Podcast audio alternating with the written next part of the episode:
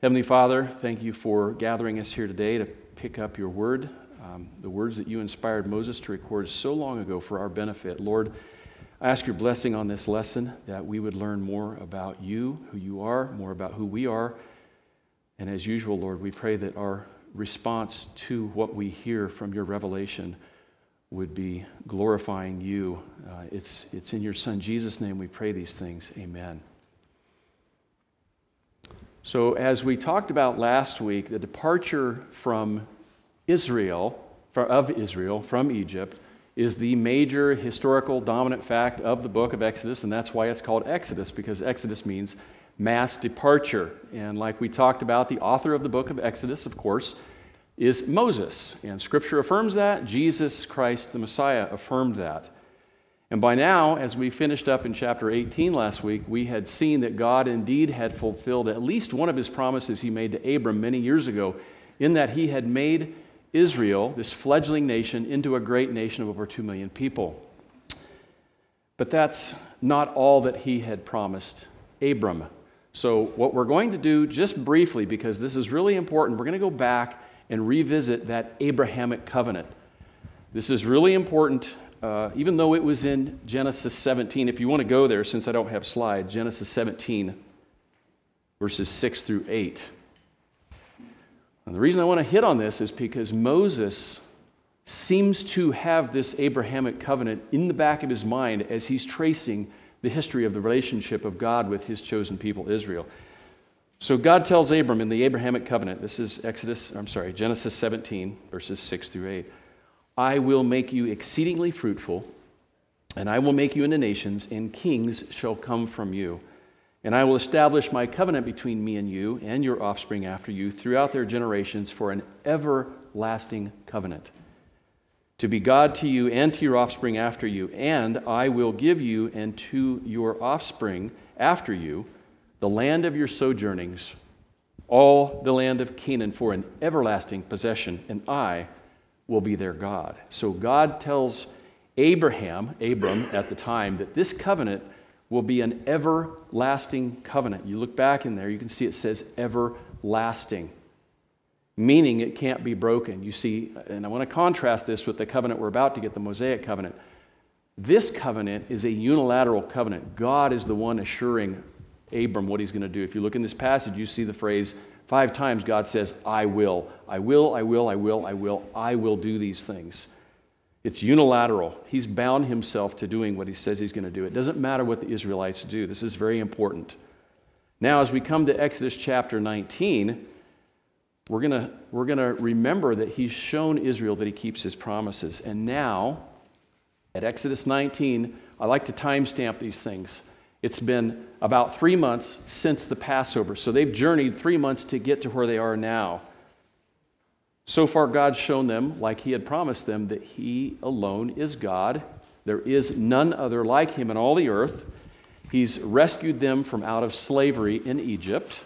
He brought them miraculously through the Red Sea on dry land, saving them from the pursuing Egyptian army. And so now you could say, up through the first 18 chapters, we've been on kind of a fast paced, breathless ride of exciting events. You remember we read through Exodus chapter 14 the, the miraculous salvation through the Red Sea.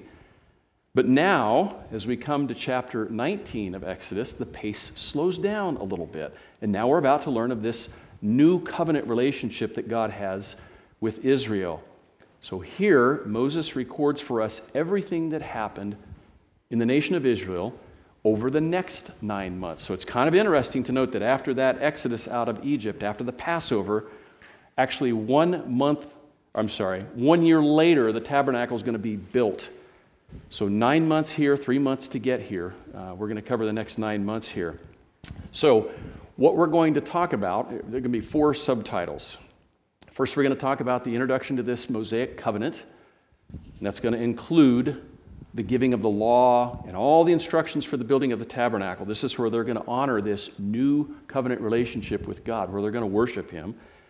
That's the second thing, the instructions for the tabernacle. Then we're going to look at Israel's very rapid violation of this brand new covenant and then God's response. And then finally, we're going to see God's mercy and grace in renewing this covenant despite their disobedience and the moving forward of the building of this place of worship. So, those are the things we're going to cover. So, let's pick off where we left off last week. We were in Rephidim. They finished their three month journey through the wilderness out of Egypt. And now they're at a place called Horeb, which in Scripture it's called the mountain of God. We know it as Mount Sinai. So, I'm going to call it Mount Sinai. Some versions call it Horeb. And this was an area that was very familiar to Moses. If you recall, he'd actually lived here most of his adult life. Remember last, last week we talked about he had struck down an Egyptian man who was beating a Hebrew man, and now he was wanted for murder. He had to get out of there, and he fled to Midian, which is right here in this area. It was here at the foot of Mount Sinai where God had spoken to Moses out of that burning bush, and he said, This was back in Exodus 3, a little review here. I'm choosing you, Moses, to lead my people, Israel, out of Egypt. You remember Moses' response Are you sure you've got the right guy? And then God tells him this. This is important to pick up where we're at in Exodus 19. I will be with you, Moses, and this shall be the sign for you that I've sent you. When you've brought the people out of Egypt, you shall serve God on this mountain. And here he is again in chapter 19, three months out of the journey out of Egypt. Here they were, camped right at the foot of Mount Sinai. What God has said has come to pass. And God's now about to reveal this second covenant with Israel. This time he's going to give it to Moses, not to Abraham. And this is important because listen to what God's going to say to them. He is doing something new now, now that he's rescued him. So if you want to turn to Exodus 19, if you're not already there, we're going to look in verses 5 through 7. We'll read what Moses gets to tell the people. God's about to propose a new level in the relationship. He says this in Exodus 19, 5 through 7. Now, therefore, if you indeed my voice and keep my covenant, you shall be my treasured possession among all the peoples, for all the earth is mine. And you shall be to me a kingdom of priests and a holy nation. These are the words that you, Moses, shall speak to the people of Israel. So Moses came and called the elders of the people and set before them all these words that the Lord had commanded him. So here, it's, it's almost like God is offering Israel a proposal. If they obey him, he'll bless them. So, how does Israel respond to this proposal? They say yes. Look at Exodus 19, verse 8 now. All the people answered together and said, All that the Lord has spoken, we will do. And then Moses reported these words back to the Lord. So again, it's almost like Moses has said, I want you to be mine. Here's what I will do for you if you obey my um, conditions of this proposal. At this point, you could almost say it's like a wedding proposal. Two parties are entering into a new level of relationship. And if you'll notice here, look in your, in your text at verse 6, God has promised to make Israel a kingdom of priests and a holy nation. And then if they're obedient to his law, in verse 5, they'll be his chosen people and he'll, he'll bless them. And inherent in this promise is that if they don't obey his promises, they will not be blessed. Again, this is what we call the Mosaic covenant because it was first given to Moses. By the way, some people call it the, um, the Sinai covenant, but uh, that's just where it was given. This was given to Moses, the leader of Israel at the time. Let's continue reading in chapter 19 since you're there already. Let's look at verses 9 and 10. And this is going to help us understand the significance of what is about to happen as God has said, Here is what I want to do. Here's what we're going to do next in our relationship. Listen to what he tells them. The Lord said to Moses, Behold, I'm coming to you in a thick cloud that the people may hear when I speak to you and may also believe you forever. So he's credentialing Moses in their eyes. They're going to follow him and know. When Moses told the words of the, of the people to the Lord, the Lord said to Moses, Okay, now go to the people and consecrate them today and tomorrow and let them wash their garments and be ready for the third day. For on the third day, the Lord will come down to Mount Sinai in the sight of all the people. And if you look at verse 20 there in chapter 19, God comes down to Mount Sinai And he calls Moses up to the top of the mountain. And this is where Moses is given the law of God. Chapter 20 shows us the giving of the Ten Commandments, what we know as the moral law. And then in chapters 21 through 23, that's followed by the giving of what people call the civil laws. Uh, included in the civil laws are laws regarding slavery. It's, as we've pointed out before, these are not, um, slavery is not defined as chattel slavery of the 16, 17, 1800s. It's more like indentured servitude. Uh, these sections also in the civil law includes personal injury laws, property laws, laws concerning morality, finance laws, laws regarding offerings, laws concerning civil obligations, and laws regarding the festivals and the Sabbath. So, this Mosaic covenant, this is important to understand, it was centered around the giving of God's divine law to his chosen people, Israel. But why? This is a good question. Why are these laws so important in this new covenant relationship? So, the question is were they meant to save Israel? We should all know that the answer to that is no, the law was never meant to be salvific. We're going to talk about this just for a second here. We do have the benefit of the New Testament, and you don't have to go there, but Galatians 3 says this law that they were just given was to serve as a guardian. Some versions say as a tutor, some versions say as a schoolmaster, pointing the way towards the coming of Christ. You might recall also in Romans 3:20 this is pertinent to this giving of the law.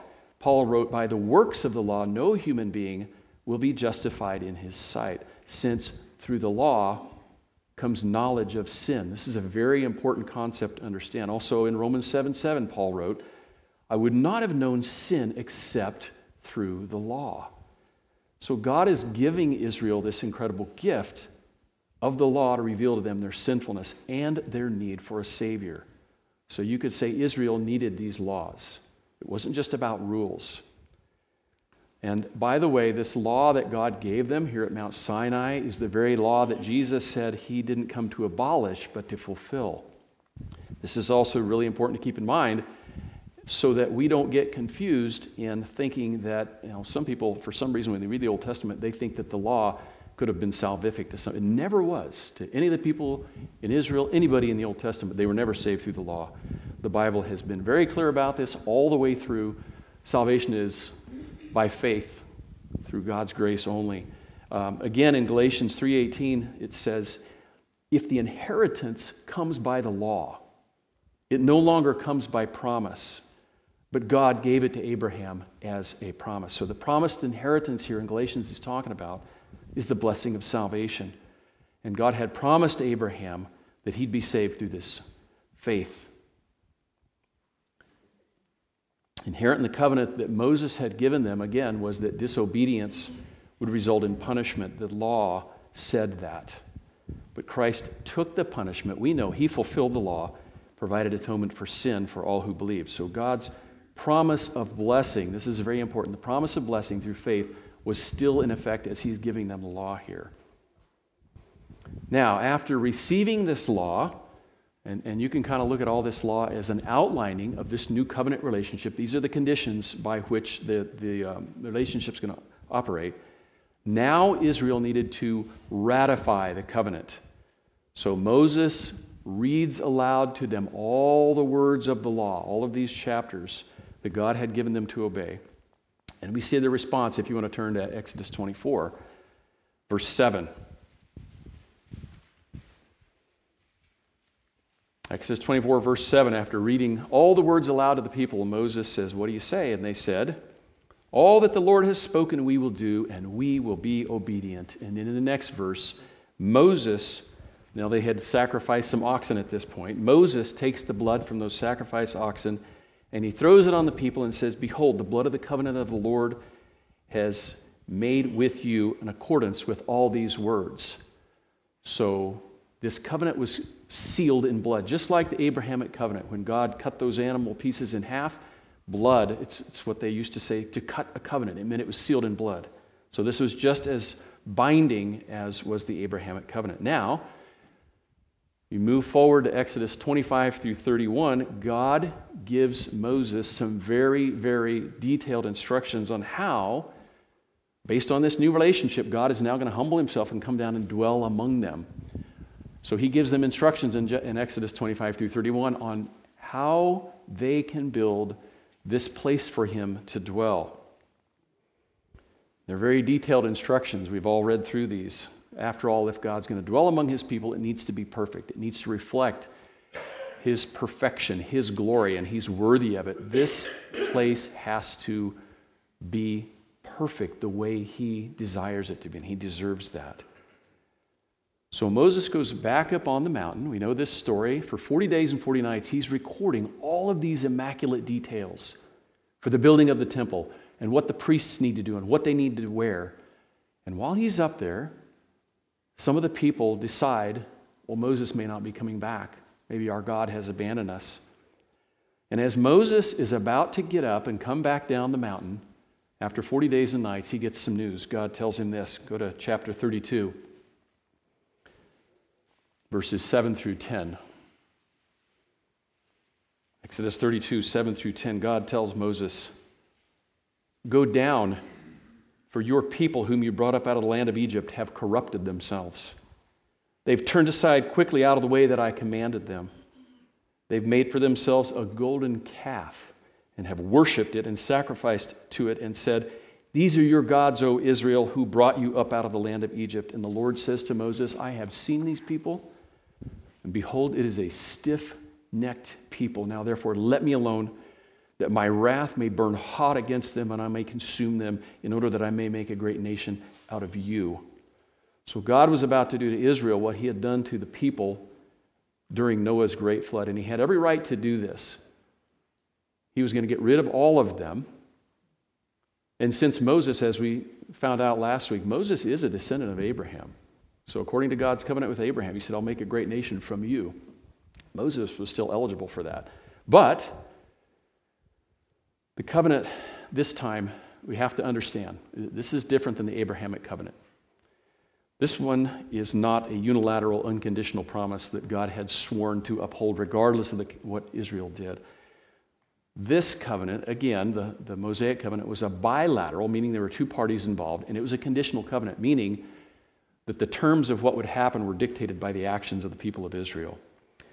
Again, the blessings that were promised were directly related to Israel's obedience. If they obeyed, God would bless them. If they disobeyed, God would punish them. And here at the foot of Mount Sinai, within just weeks of when they had ratified this covenant, and they said, Everything that you say we'll do, we, we should do, we will do, they violated it. They violated this new covenant within weeks and they began worshiping another God.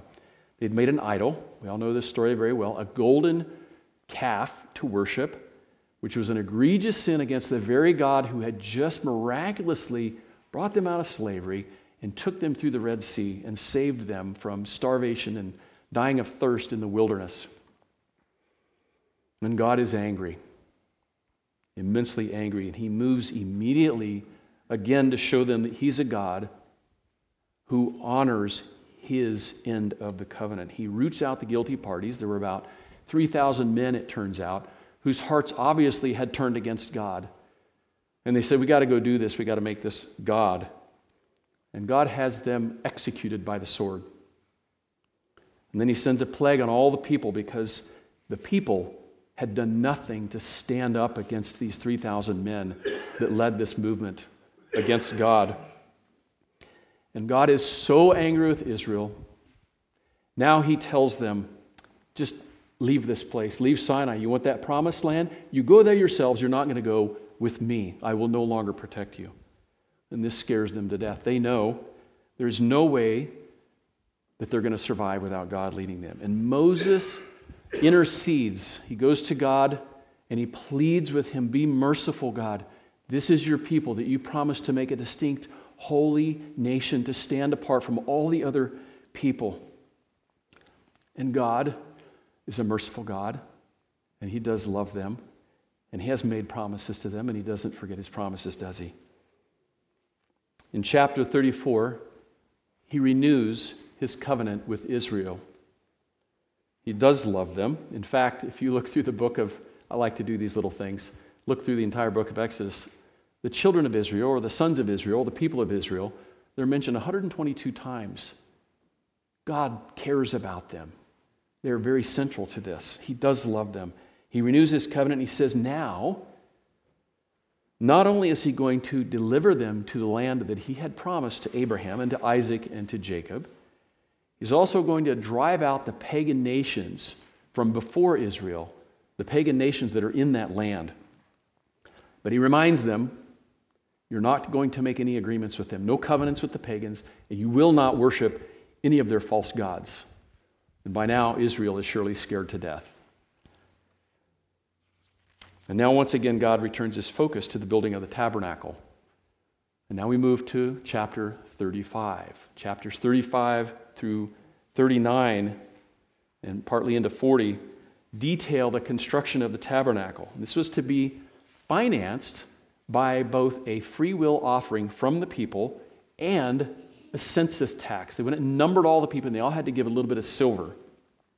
Between the offering and the tax, more than enough was received, it says, to build this tabernacle. And then the task of putting this tabernacle together was given to two very skilled men Bezaleel and Aholiab. I always think of Aholiab for some reason, I think of Al Negan, because they were skilled craftsmen. If we didn't have Al Negan, he's our Aholiab, I like to joke, because half the things that we did in this church building wouldn't have been possible without a skilled craftsman like him. But these were men that were skilled with, uh, blessed with great skill and wisdom from the Lord.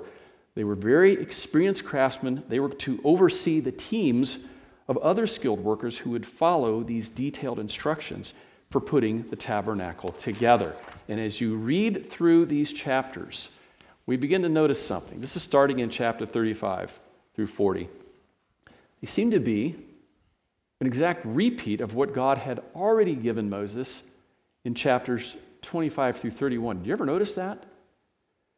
Here in chapters 35 through 40, we see a second extensive litany of measurements and materials, types of carpentry skills required for the tabernacle, and another very extensive detailed list of what the priests should do and what they should wear.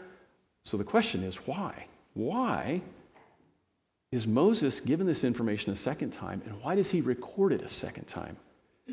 We all know that this information is here for a reason. We all remember 2 Timothy 3 16 that says, All scripture is breathed out by God and suitable for profitable for teaching, for reproof, for correction, and for training in righteousness. And we also know that anytime God repeats something, it is important, right? So there's a reason all this information in chapters 35 through 40 has, 40 has been re- repeated. It's obviously important enough for God to have Moses record it for our benefit. Some Bible commentaries say that there are things mentioned in this first uh, section, that's 25 through 31, that aren't mentioned in the last five chapters. And I went to see if this was true. I read through. If you look at all the little subtitles in, like my ESV Bible, maybe yours is the Bible, and I, you do a list, and you go and look for every single one of them in the second ch- uh, list of chapters, you can find mention, at least mention of every single one of them. They are all there. So I don't agree that some things are not repeated in the second list. For example, they say that you won't, you won't find the census tax. Go to chapter 30. In there, it talks about a census tax. And they say, well, if you look in chapters 35 through 40, you're not going to find the census tax. But guess what? Um, if you le- read through uh, chapter 38, little subtitle in the ESV Bible says the materials for the tabernacle, it lists all the vast sums of silver and gold that had been accumulated for the building of the temple. It never says, oh, these came from the free will offering. It's just an accounting, a list of the inventory of all the gold and silver. What did the people give during the census tax? Silver. So logically, it makes sense that that census tax would have been included because now they're assessing and detailing all of the things that were built up that the people had been obligated to give or given, given the free will offering. So, what's the difference then between these two sections? The first list of detailed instructions in, in 25 through 30 and then 35 through 40.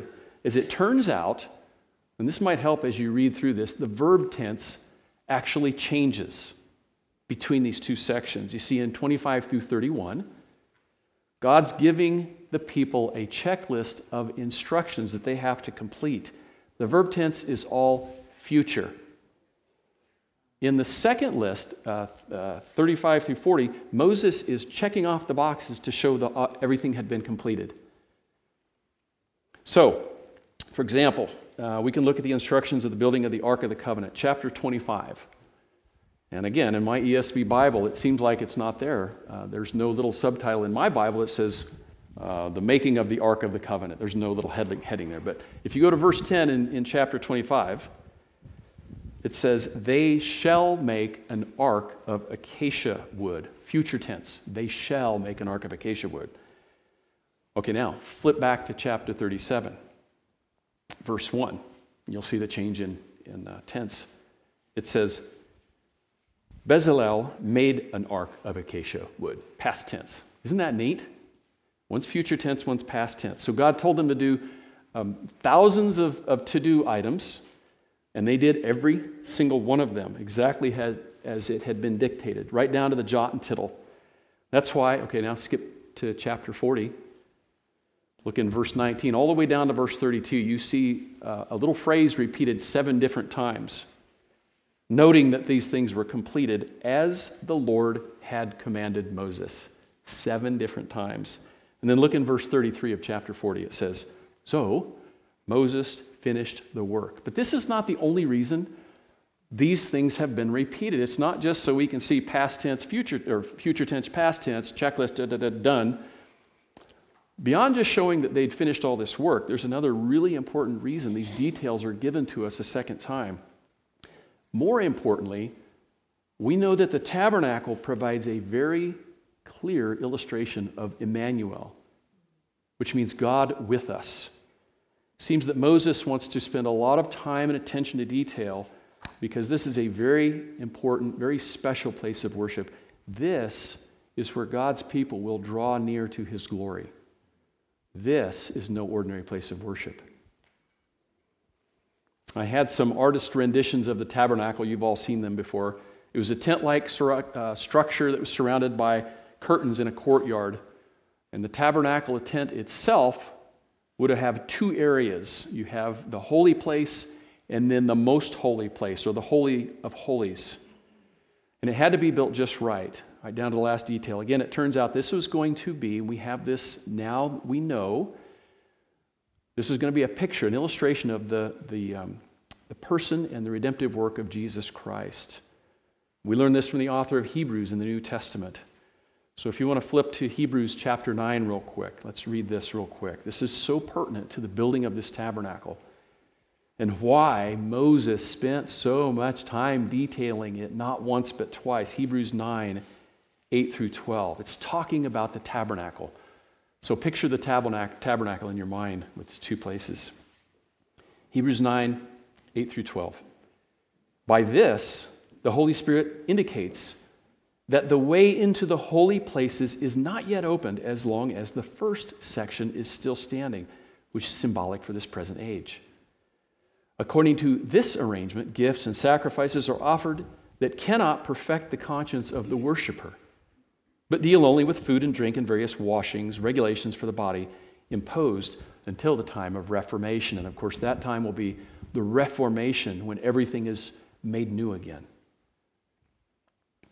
Going on in chapter, verse 11, but when Christ appeared as a high priest of the good things that have come, then through the greater and more perfect tent, not made with hands, that is, not of this creation, he entered once for all into the holy places not by means of the blood of goats and calves, but by the means of his own blood, thus securing an eternal redemption. But for now, they have the tabernacle. And for now, at least for the next 450 years, this will be where they worship God until they move into Jerusalem and build the temple, which is going to be a more permanent place of worship. Of course, we know some of the key elements in the temple Ark of the Covenant, the table of the bread of presence, golden lampstand, which the Jewish people call the menorah. There was the altar of incense, and then, very importantly, well, the high priest's holy garments. But very importantly, we also have the altar of the burnt offering, which some Bibles call the bronze altar. And you can picture this thing. The bronze altar, if you, if you think about it was kind of a rectangular courtyard. And the, the Israelites would come in through the curtains. The tabernacle was in the back part of the courtyard.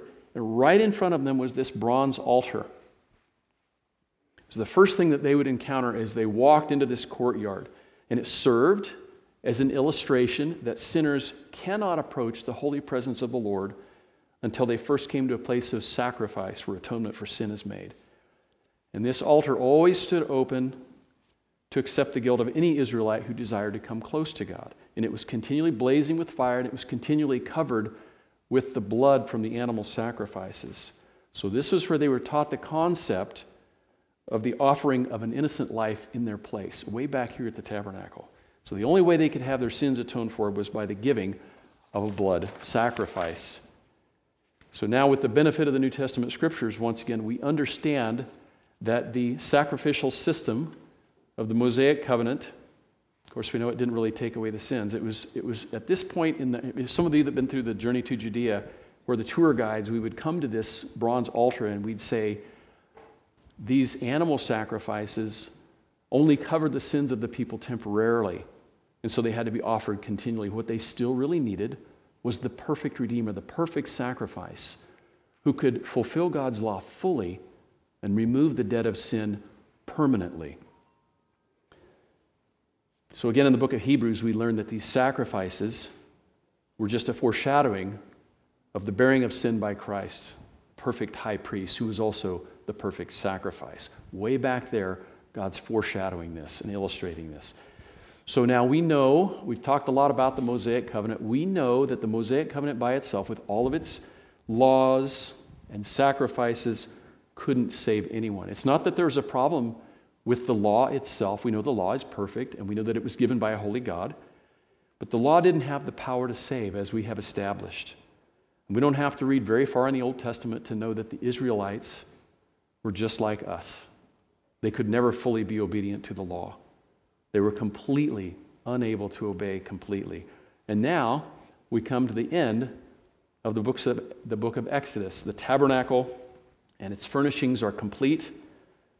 And in chapter 40, the glory of God is going to fill the structure. So let's move to chapter 40.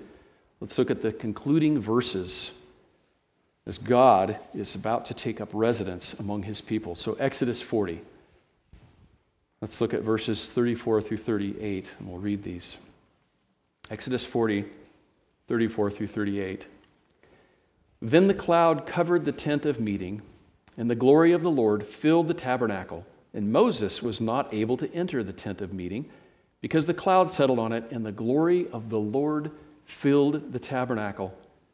Throughout all their journeys, whenever the cloud was taken up from over the tabernacle, the people of Israel would set out. But if the cloud was not taken up, then they did not set out till the day that it was taken up. For the cloud of the Lord was on the tabernacle by day, and fire was in it by night, in the sight of all the house of Israel throughout their journeys. So we're left with the image of the glory of God filling the tabernacle. And we must remember this. It's his incredible, merciful, and gracious love that compels him to humble himself, to come down and dwell in the midst of his sinful and disobedient, yet his chosen people.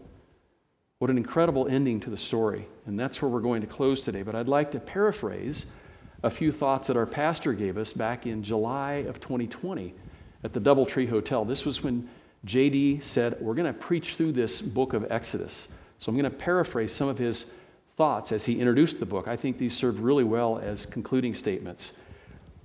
He said, Time and time again, we see this statement throughout the Old Testament scriptures I am the Lord your God who brought you up out of slavery in Egypt. And time and time again, we see reference to the law. And time and time again, we see reference to the tabernacle. Where do all these things come from? Book of Exodus. Exodus is the birth of this nation. The events recorded here by Moses are foundational for the understanding of this nation of Israel. But they also reveal, as JD pointed out to us, the nature of God's redemptive plan. At every stage in this plan, God addresses what's been lost through sin. And at every stage, it demonstrates faithfulness to his covenant promises. And it signals for us what God plans to do more perfectly and more fully through the Messiah, Jesus Christ. So, like I mentioned last week at the conclusion of the first part of the book of Exodus, once we understand Israel's origin story, the rest of the Bible begins to make a whole lot more sense, doesn't it? And also, we see many parallels in Exodus. We've mentioned just a few, and these aren't coincidental. These are the fingerprints of God. Jesus is being foreshadowed here. He is the representative of the nation of Israel. Everything that God promised to do through the descendants of Abraham and Isaac and Jacob will be fulfilled through Jesus Christ. So we will see the glory of the Messiah in the New Testament more clearly, again, if we grasp the foundational historical truths that Moses had recorded for our benefit here. And that's where we have to end for now. But this is going to set us up really nicely for Michael Dietzel's lesson next week as he's going to survey the book of Leviticus, which answers this very important question How can a sinful people survive with a holy God in their midst? So I encourage you to come back for that. And we're dismissed for now, but let's come back here in about 15 minutes and we'll worship this holy, awesome God.